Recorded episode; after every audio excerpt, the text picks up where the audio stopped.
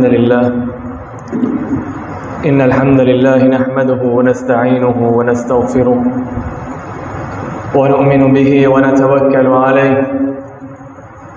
ونعوذ بالله من شرور أنفسنا ومن سيئات أعمالنا. من يهده الله فلا مضل له، ومن يضلل فلا هادي له. واشهد ان لا اله الا الله وحده وحده لا شريك له واشهد ان محمدا عبده ورسوله. اللهم صل على محمد وعلى ال محمد كما صليت على ابراهيم وعلى ال ابراهيم انك حميد مجيد. اللهم بارك على محمد وعلى ال محمد كما باركت على ابراهيم وعلى ال ابراهيم انك حميد مجيد. قال الله تعالى بعد اعوذ بالله من الشيطان الرجيم. بسم الله الرحمن الرحيم. فان امنوا بمثل ما امنتم به فقد اهتدوا. وان تولوا فانما هم في شقاق. فسيكفيكهم الله وهو السميع العليم. اما بعد محرم الحرام کا مہینہ شروع ہو چکا ہے۔ اور اس مہینے میں حضرت حسین رضی اللہ تعالی عنہ کی شہادت ہوئی۔ اس مہینے میں واقعہ کربلا رونما ہوا۔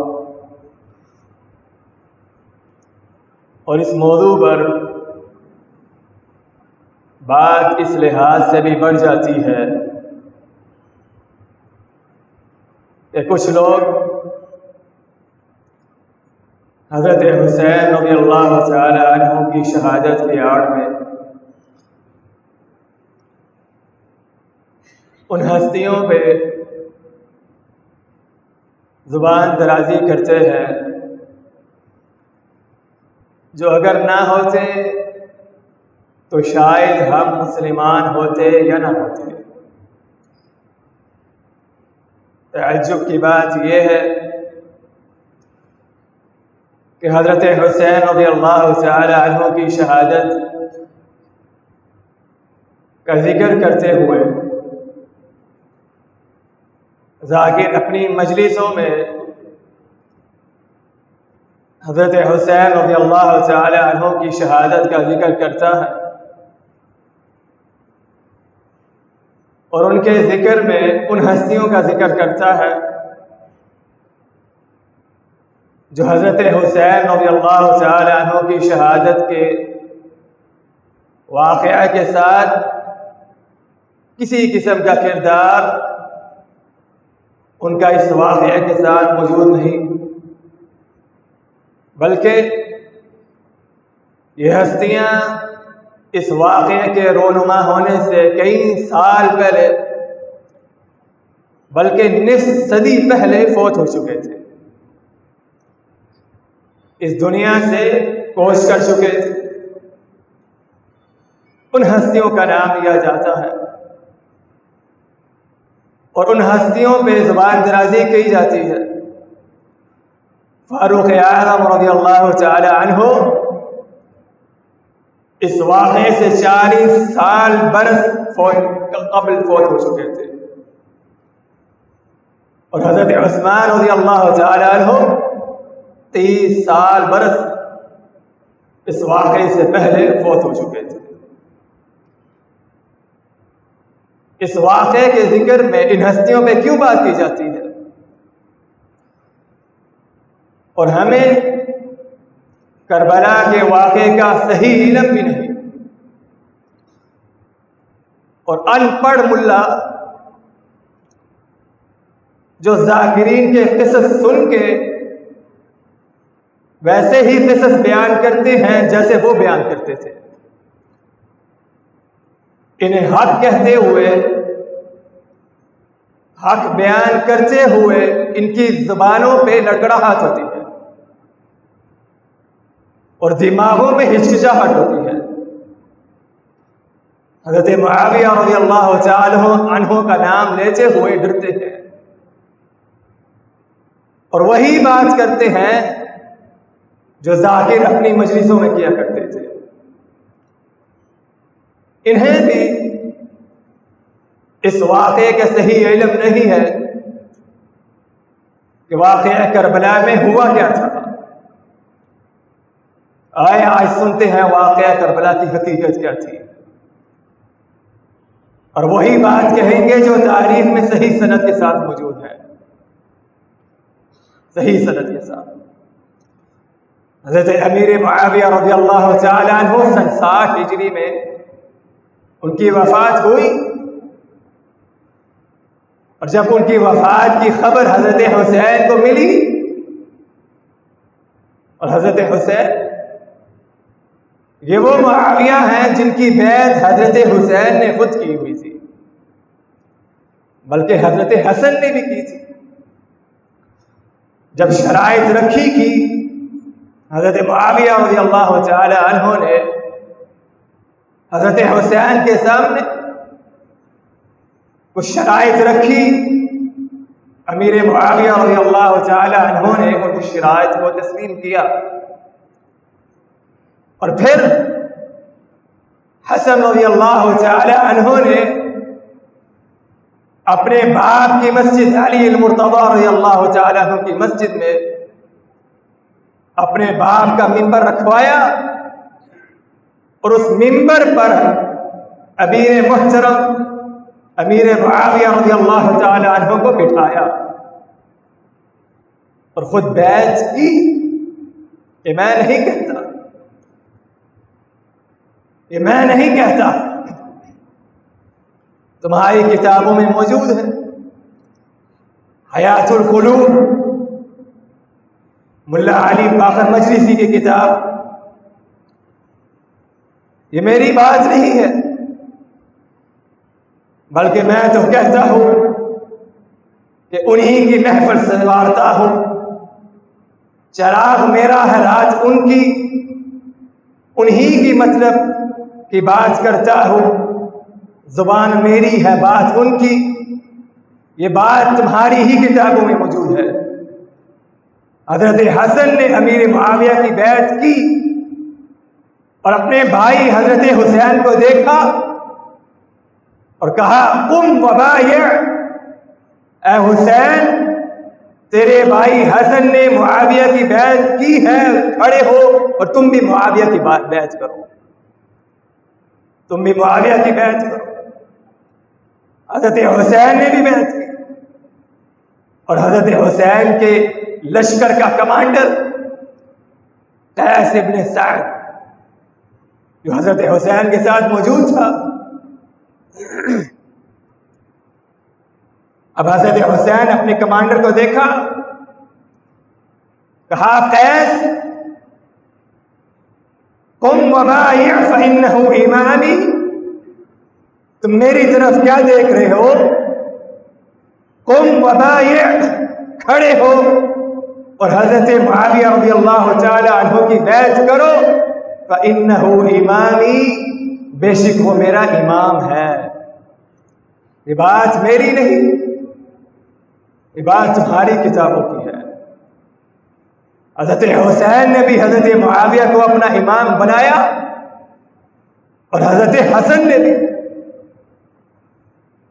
اب جب حضرت حسین رضی اللہ تعالی عنہ کو معاویہ رضی اللہ تعالی عنہ کی وفات کا علم ہوا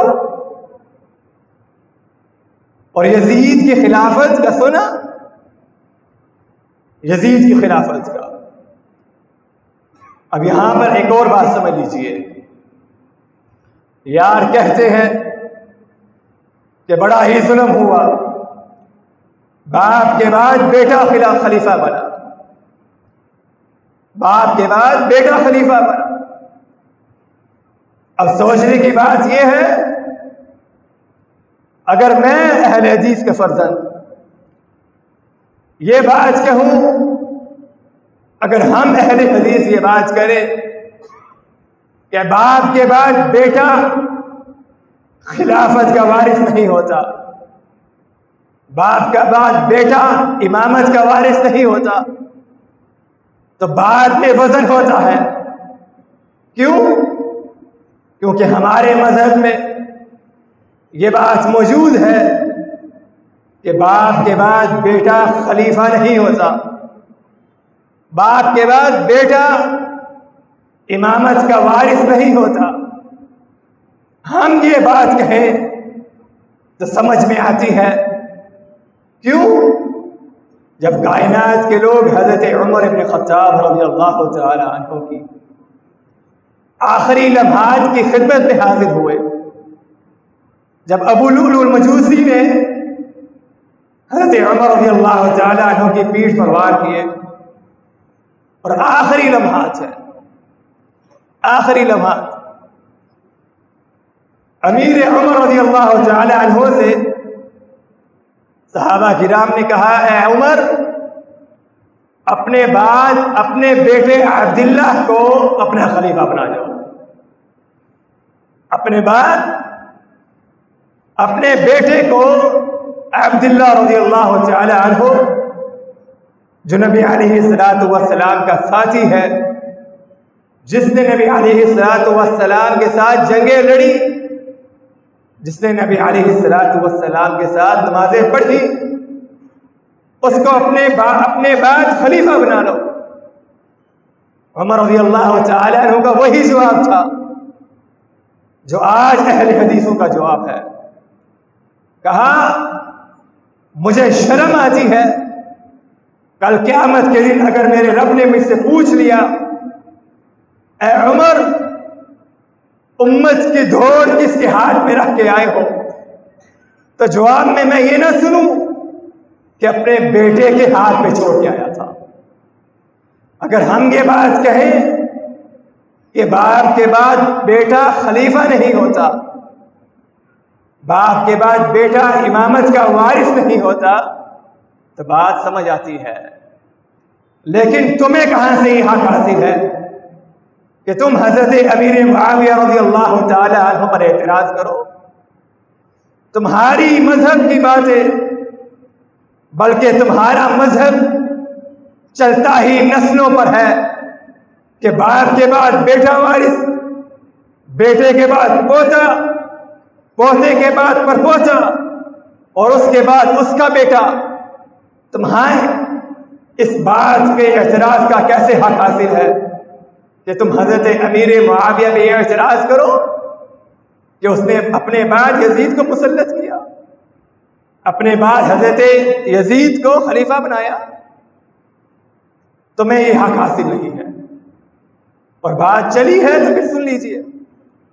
اگر حضرت امیر اپنے اپنے بیٹے یزید کو خلیفہ بنایا تو حضرت علی رضی اللہ تعالی عنہ نے حضرت امیر معاویہ سے قبل حضرت حسن کو اپنا خلیفہ بنایا تھا۔ حضرت حسن کو اپنا خلیفہ بنایا تھا۔ یہ عجیب بات ہے۔ وہ کہتے ہیں کہ تمہاری بستی میں ہو تو ثواب، ہماری بستی میں ہو تو گناہ۔ تمہاری بستی میں ہو تو ثواب، ہماری بستی میں ہو تو گناہ۔ حضرت علی رضی اللہ تعالی عنہ نے بھی اپنے بیٹے حسن کو خلیفہ بنایا تھا۔ اگر حضرت امیر معاویہ نے یہ غلطی کی، تو حضرت علی نے بھی غلطی کی۔ یہ بات تمہیں یہاں کیسے حاصل ہے؟ اس اعتراض کا حق تمہیں حق حاصل نہیں۔ جب سن ساٹھ ہجری میں یزید خلیفہ بنا، تو تمام شہروں کے گورنروں کو یہ مراسلہ بھیجا گیا۔ کہ یزید خلیفہ بن چکا ہے اور ہر شہر کے لوگوں سے بیعت لی جائے۔ اور یہ مراسلہ مدینہ میں بھی آ پہنچا۔ اور مدینہ میں حضرت عبداللہ ابن عمر رضی اللہ تعالی عنہما، حضرت حسین رضی اللہ تعالی عنہ، حضرت عبد الرحمن ابن ابی بکر رضی اللہ تعالی عنہما موجود تھے۔ اور کچھ روایت بھی ہے کہ ابن زبیر بھی موجود تھے۔ جب یہ مراسلہ آیا، مدینہ کے گورنر نے ان صحابہ کو بلایا تاکہ ان سے بیعت لی جائے۔ حضرت حسین رضی اللہ تعالی عنہ نے مہلت مانگی۔ کہا، مجھے مہلت دو، میں کچھ سوچ کے بتاؤں گا۔ گورنر نے کہا، مہلت نہیں دی جا سکتی ہے۔ کہا، ایک رات کی مہلت دے دو۔ ایک رات کی مہلت دے دی گئی۔ اب صبح کو رات کے رات کی تاریخی میں حضرت حسین رضی اللہ تعالی عنہ مکہ کی طرف روانہ ہو گئے۔ اور مکہ کی طرف روانہ ہونے کے بعد جب کوفیوں کو یہ خبر ملی کہ حضرت حسین نے بیعت نہیں کی اور مکہ چلے گئے ہیں۔ اور یہ کوفی حضرت حسین رضی اللہ تعالی عنہ کی سیاسی پارٹی تھی۔ سیاسی پارٹی کا نام اس لیے لیا ہے کہ اس زمانے میں مسلمانوں کے درمیان مذہبی اختلاف نہیں تھا۔ مذہبی اختلاف نہیں تھا۔ ایک پارٹی حضرت امیر معاویہ رضی اللہ تعالی عنہ کی تھی اور ایک پارٹی حضرت علی المرتضی رضی اللہ تعالی عنہ کی تھی۔ اور یہ پارٹی کوفہ کے کوفی تھے۔ جب انہیں یہ خبر ملی کہ حضرت حسین رضی اللہ تعالی عنہ نے یزید کی بیعت نہیں کی اور مکہ کی طرف چلے گئے، ان کو خطوط لکھے۔ اور اتنے خطوط لکھے کہ تاریخ میں آتا ہے۔ تاریخ میں آتا ہے کہ اٹھارہ ہزار خط ان کو ملے۔ حضرت حسین رضی اللہ تعالی عنہ کو۔ جب حضرت حسین رضی اللہ تعالی عنہ نے کوفہ نکلنے کا ارادہ کیا تو ان کو مشورہ دیا گیا، اے حسین، خود نہ جاؤ، خود نہ جاؤ، اپنے جانے سے پہلے اپنا سفیر بھیجو۔ حضرت حسین رضی اللہ تعالی عنہ نے اپنے بھائی مسلم کو بھیجا، اور یہ مسلم یہ بھی ایک نوجوان جب یہ کوفہ پہنچا اور کوفیوں کے جذبات دیکھے، حضرت حسین رضی اللہ تعالیٰ عنہ کو خط لکھا، اے حسین، فصل تیار ہو چکی ہے، کاٹنے والے کا انتظار ہے، آ جاؤ، فصل تیار ہو چکی ہے۔ حضرت حسین رضی اللہ تعالیٰ عنہ نے سفر کا آغاز کیا۔ ابن عباس رضی اللہ تعالی عنہما کو یہ خبر پہنچی، وہ حضرت حسین سے ملاقات کے لیے آ گئے۔ اور کہنے لگے، اے حسین، جو لوگ اور جو کوفی تیرے باپ کے وفادار نہیں ہیں، وہ تیرے وفادار بھی نہیں ہو سکتے۔ جو تیرے باپ کے وفادار نہیں ہیں، وہ تیرے وفادار بھی نہیں ہو سکتے۔ کہا، چچا، مجھے جانے دو. میں نے ارادہ کر لیا ہے۔ ابن عباس نے تاریخی الفاظ کہے۔ کہا بتیجے میں تیری داڑھی کو خون میں رنگا ہوا دیکھ رہا ہوں۔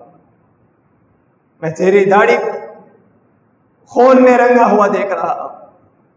حسین رضی اللہ تعالیٰ نے کہا، چچا جو قدم بڑھ چکے ہیں، وہ واپس لوٹ کے آ سکتے نہیں ہیں۔ مجھے جانے دو۔ حضرت حسین نے سفر کا آغاز کیا۔ اور وہاں کوفہ میں یزید کو خبر پہنچی کہ صوبے میں کوفہ کے صوبے میں حالات خراب ہے وہاں کے گورنر کو تبدیل کیا۔ عبید اللہ ابن زیاد کو مقرر کیا۔ اور عبید اللہ ابن زیاد کے ساتھ اٹھارہ لوگوں کو بھیجا۔ اٹھارہ لوگوں اور مسلم ابن عقیل کے ہاتھ میں بتیس ہزار لوگوں نے بیعت کی۔ بتیس ہزار لوگوں نے موت کی بیعت کی کہ ہم حضرت حسین کی بیعت کریں گے۔ اور یزید نے عبید اللہ ابن زیاد کے ساتھ کتنے لوگ بھیجے؟ اٹھارہ لوگ۔ صرف اٹھارہ لوگ۔ اور جب یہ عبید اللہ ابن زیاد کوفہ میں داخل ہوا، عرب کا یہ رواج تھا کہ وہ سفر میں اپنے چہرے کو ڈھانپ لیا کرتے تھے۔ جس طرح آج پنجابی لوگ اپنی پگڑی سے اپنے چہرے کو ڈھانپ لیتے ہیں۔ عرب کا بھی یہ رواج تھا کہ وہ سفر میں اپنے چہرے کو ڈھانپ دیا کرتے تھے۔ جب یہ عبید اللہ ابن زیاد کوفہ میں داخل ہوا، لوگوں نے دیکھا اور یہ سوچا کہ حضرت حسین آ چکے ہیں۔ حضرت حسین کے استقبال کے لیے نکلے اور یہ کہنے لگے، السلام علیکم رسول اللہ صلی اللہ علیہ وسلم۔ اے رسول اللہ صلی اللہ علیہ وسلم کے بیٹے، تجھ سلامتی ہو۔ انہیں کیا معلوم تھا؟ کہ اس چادر کے اندر کون ہے؟ اب یہ گورنر اپنے گورنر ہائے پہنچا اور اپنے چہرے سے یہ نقاب اتارا۔ مسلم ابن عقیل حضرت حسین کا سن کے وہ بھی پہنچ گئے۔ جب اس نے اپنے چہرے سے یہ نقاب اتارا تو مسلم ابن عقیل دیکھ کے حیران ہو گئے۔ کہا، یہ تو عبید اللہ ابن زیاد ہے۔ اب بات دیکھیے ہوا کیا۔ عبید اللہ ابن زیاد کے ساتھ اٹھارہ لوگ ہیں۔ اب عبید اللہ ابن زیاد نے لوگوں کو دیکھا جو مسلم ابن عقیل کے ساتھ ہیں۔ بتیس ہزار لوگ، بتیس ہزار۔ اور ایک ہی دھمکی دی۔ اور کہنے لگا کبریا کی کبرائی کی قسم ہے۔ اگر تم یہاں سے لوٹتے نہیں ہو تو میں تمہاری بیویوں کو بیوہ کر دوں گا، تمہارے بچوں کو یتیم کر دوں گا۔ ایک ہی بات سنی، ایک ہی بات، ایک ہی دمکی ایک ہی دمکی سننے کے بعد مسلم ابن عقیل نے پیچھے دیکھا، بتیس ہزار میں سے بتیس سو لوگ رہ گئے تھے۔ یہ ایسے کوفہ کے بے وفاد والوں یہ ایسے کوفہ کے بے وفاد ہو بتیس ہزار میں سے بتیس سو لوگ رہ گئے۔ اور عبید اللہ ابن زیاد کے ساتھ کتنے لوگ تھے؟ اٹھارہ۔ اور وہاں کی فوج آج جو آج کی فوج نہیں تھی کہ فوج کے پاس ٹینک ہو، گنے ہو۔ وہاں کے لوگوں کے پاس بھی تلوار اور فوجیوں کے پاس بھی تلوار۔ اب جب عبید اللہ ابن زیاد نے دھمکی دی، تو سب کوفی حضرت مسلم ابن عقیل کا ساتھ چھوڑ کے بھاگ گئے۔ مسلم ابن عقیل آخر میں آخری رہ گئے۔ اکیلے رہ کے کوفہ کی گلیوں میں پھر رہے ہیں۔ دروازے پہ، ایک دروازے کے پہ دستخط دی دروازہ کھولا گیا۔ دیکھا کہ مسلم ابن عقیل ہیں، دروازہ بند کر دیا گیا۔ دوسرے دروازے پہ دستخط دی دیکھا مسلم میں عقیر ہے دروازہ بند کر دیا گیا۔ ایک دروازے پہ رات بھر گھومتے رہے، کہیں ٹھکانہ نہیں ملا چھپنے کے لیے۔ اور جب ایک دروازے پہ جا کے گرے، چیخ کی آواز اس گھر والوں نے سنی تو ایک بڑھیا عورت اس گھر سے نکلی ہے۔ ایک بڑھیا عورت اس گھر سے نکلی اور دیکھا کہ مسلم ابن عقیل گر چکے ہیں۔ گھر میں لے کے آئی، بیٹے نے آواز سنی کہ گھر میں کچھ آوازیں آ رہی ہیں۔ فرمایا، اما جان، گھر میں کون ہے؟ کہا، کوئی نہیں ہے بیٹا، کوئی نہیں ہے۔ کہا، مجھے آوازیں آ رہی ہیں۔ کہا، تیرا وہم ہے۔ گھر میں کوئی نہیں ہے۔ مسلم نے عقیل کو پانی پلایا۔ آپ کے خون کے زخموں آپ کے خون کو صاف کیا۔ زخموں کو صاف کیا۔ بیٹا اچانک سے نیچے آ گیا۔ دیکھا، مسلم میں عقیل ہے۔ ماں کی آنکھوں میں آنسو آ گئے اور کہنے لگی اے بیٹا، یہ مسلم ابن عقیل وہی ہے کہ کل جس کی ہاتھ پہ تم بتیس ہزار لوگوں نے بیعت کی تھی، آج تم نے اس کو اکیلا چھوڑ دیا ہے۔ بیٹے نے کہا، اے اما جان، میری تو خوش قسمتی ہے کہ نبی علیہ السلام کے نواسے کا ایک برا سلایا ہے۔ یہ میرے لیے خوش قسمتی کی بات ہے۔ کہا، میں وضو کرتا ہوں۔ نفل ادا کرتا ہوں۔ نبی علیہ السلام والسلام کا نواسا اس کا مرازم ہمارے گھر میں آیا ہے۔ اسی بہانے سے یہ بندہ اور یہ بیٹا عبید اللہ ابن زیاد کے گورنر ہاؤس پہنچا اور کہنے لگا، اے عبید اللہ، میں نے تمہارا شکاری اپنے گھر میں تیار رکھا ہے۔ آؤ، اس کو لے جاؤ۔ اور جب حضرت مسلم میں عقیل شہید ہوئے وہاں سے حضرت حسین بھی روانہ ہو چکے تھے۔ خبر ملی کہ حضرت مسلم کو شہید کر دیا گیا ہے۔ اب حضرت حسین نے پلٹنے کا ارادہ کیا۔ پلٹنے کا ارادہ کیا۔ لیکن مسلم کے بھائیوں نے انکار کر دیا۔ کہا، ہمارا بھائی شہید ہوا ہے۔ ہم اپنے بھائی کا بدلہ لیں گے۔ حضرت حسین نے بھی حامی بھری۔ اور واقع کربلا کے میدان میں پہنچ گئے۔ وہاں سے عبید اللہ ابن زیاد اپنے ساتھیوں کے آس ساتھ پہنچا۔ اور وہی لوگ عبید اللہ ابن زیاد کے ساتھ تھے جو کل مسلم نے ابن عقیل کے ہاتھ پہ بیعت کر چکے تھے۔ ایسے بے وفا۔ حضرت حسین نے کہا، یہ خطوط میرے پاس آئے ہیں۔ یہ خط میرے پاس آئے ہیں۔ مجھے بتلاؤ، یہ خط کس نے بھیجے تھے؟ کہا ہم نے بھیجے تھے، ہم سے غلطی ہو چکی تھی۔ ہم نے بھیجے تھے، ہم سے غلطی ہوئی۔ کہا ٹھیک ہے، غلطی ہو چکی تھی۔ تو تم میرے ساتھ لڑنے کے لیے تو باہر نہ نکلتے۔ آج میرے ساتھ لڑنے کے لیے بھی نکلے ہو۔ ایسے بے وفا ہو۔ کہا، مجھے سردار سے بات کرنی ہے۔ تین شرطیں رکھی، تین شرطیں۔ سب سے پہلی شرط، مجھے مکہ واپس روانہ کر دو۔ کہا تسلیم نہیں ہے۔ یہ شرط نہیں مانی جاتی۔ کہا دوسری شرط۔ مجھے بارڈر پہ بھیج دو تاکہ میں کفار کے ساتھ لڑ کے شہید ہو جاؤں۔ کہا یہ بھی معلوم نہیں۔ یہ بھی تسلیم نہیں کی۔ ہم اس شرط سے بھی راضی نہیں کہا تیسری شرط۔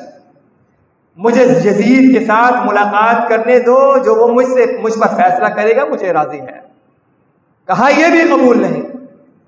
اور جب جنگ شروع ہوئی، حضرت حسین کے ساتھیوں کو شہید کیا گیا۔ اب یہاں پہ ایک اور بات سمجھ لیجیے۔ ذاکر اپنی مجلسوں میں کہتے ہیں کہ عقیل کا بیٹا شہید ہوا، عبداللہ کے بیٹا شہید ہوا، فلاں شہید ہوا، فلاں شہید ہوا۔ کبھی ان سے بیٹ، ان سے پوچھو کہ علی المرتضی کے بیٹوں کا نام کیوں نہیں لیتے ہو؟ علی المرتضی کے بیٹوں کا نام کیوں نہیں لیتے ہو؟ حضرت حسین کے بھائیوں کا نام کیوں نہیں لیتے ہو؟ حضرت حسن کے بیٹوں کا نام کیوں نہیں لیتے ہو؟ یاد رکھو، دنیا کی کوئی بھی ایک بھی کتاب ایسی نہیں ہے۔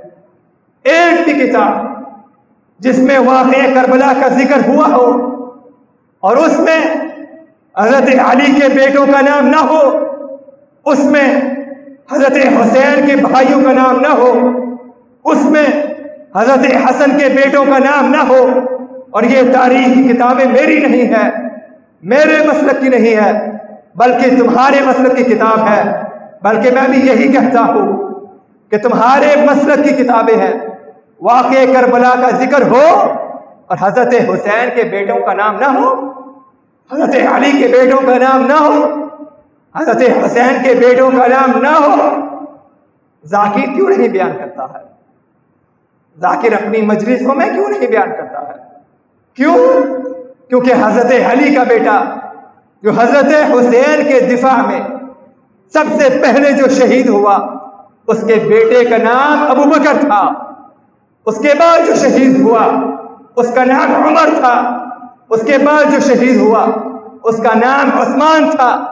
حضرت حسن کے بیٹے کا نام جب سب سے پہلے شہید ہوا، اس کے بیٹے کا نام حضرت ابو بکر تھا۔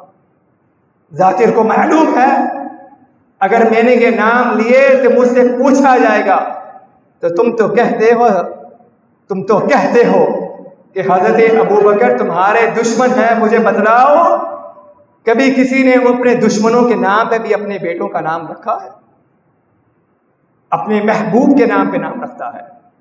مجھے کسی سے محبت ہے تو میں اس کے اپنے بیٹوں کا نام اس کے نام پہ رکھوں گا۔ اب ذاکر یہ کیوں نہیں بیان کرتا؟ کیوں؟ کیونکہ سننے والے یہ پوچھیں گے کہ ابو بکر کہاں سے آ گیا؟ عمر کہاں سے آ گیا؟ عثمان کہاں سے آ گیا؟ یہ حضرت علی کے بیٹوں کا نام تھا۔ اور حضرت علی نے اپنے بیٹوں کا نام کیوں رکھا؟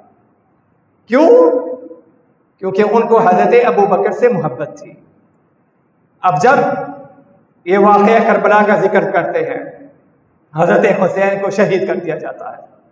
اور زین العابدین جو حضرت حسین کے بیٹے آخر میں بچ جاتے ہیں اور ان کو اٹھا کے کربلا کے سے کوفہ کی گلیوں میں لے کے جایا جاتا ہے۔ اور وہ یہ سنتے ہیں کہ لوگ رو رہے ہیں۔ لوگ رو رہے ہیں۔ عورتیں ماتم متا رہی مچا رہی ہیں۔ اپنی بہن سے پوچھنے لگے، بہن کہ لوگ کیوں رو رہے ہیں؟ بہن، یہ لوگ کیوں رو رہے ہیں؟ بہن جواب نہیں دیتی ہے۔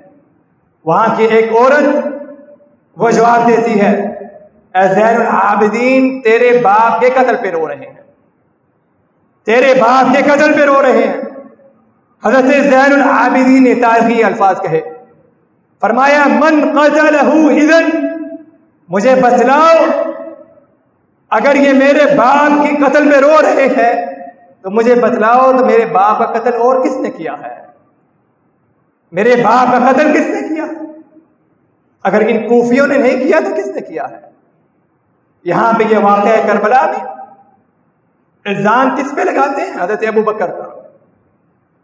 عمر ابن خطاب پر۔ عثمان غنی پر اور اپنے نام چھپا لیتے ہیں۔ ماتم اس لیے کرتے ہیں تاکہ لوگوں کو یہ معلوم نہ ہو کہ قتل کرنے والے بھی ہم ہیں۔ ماتم اس لیے کرتے ہیں۔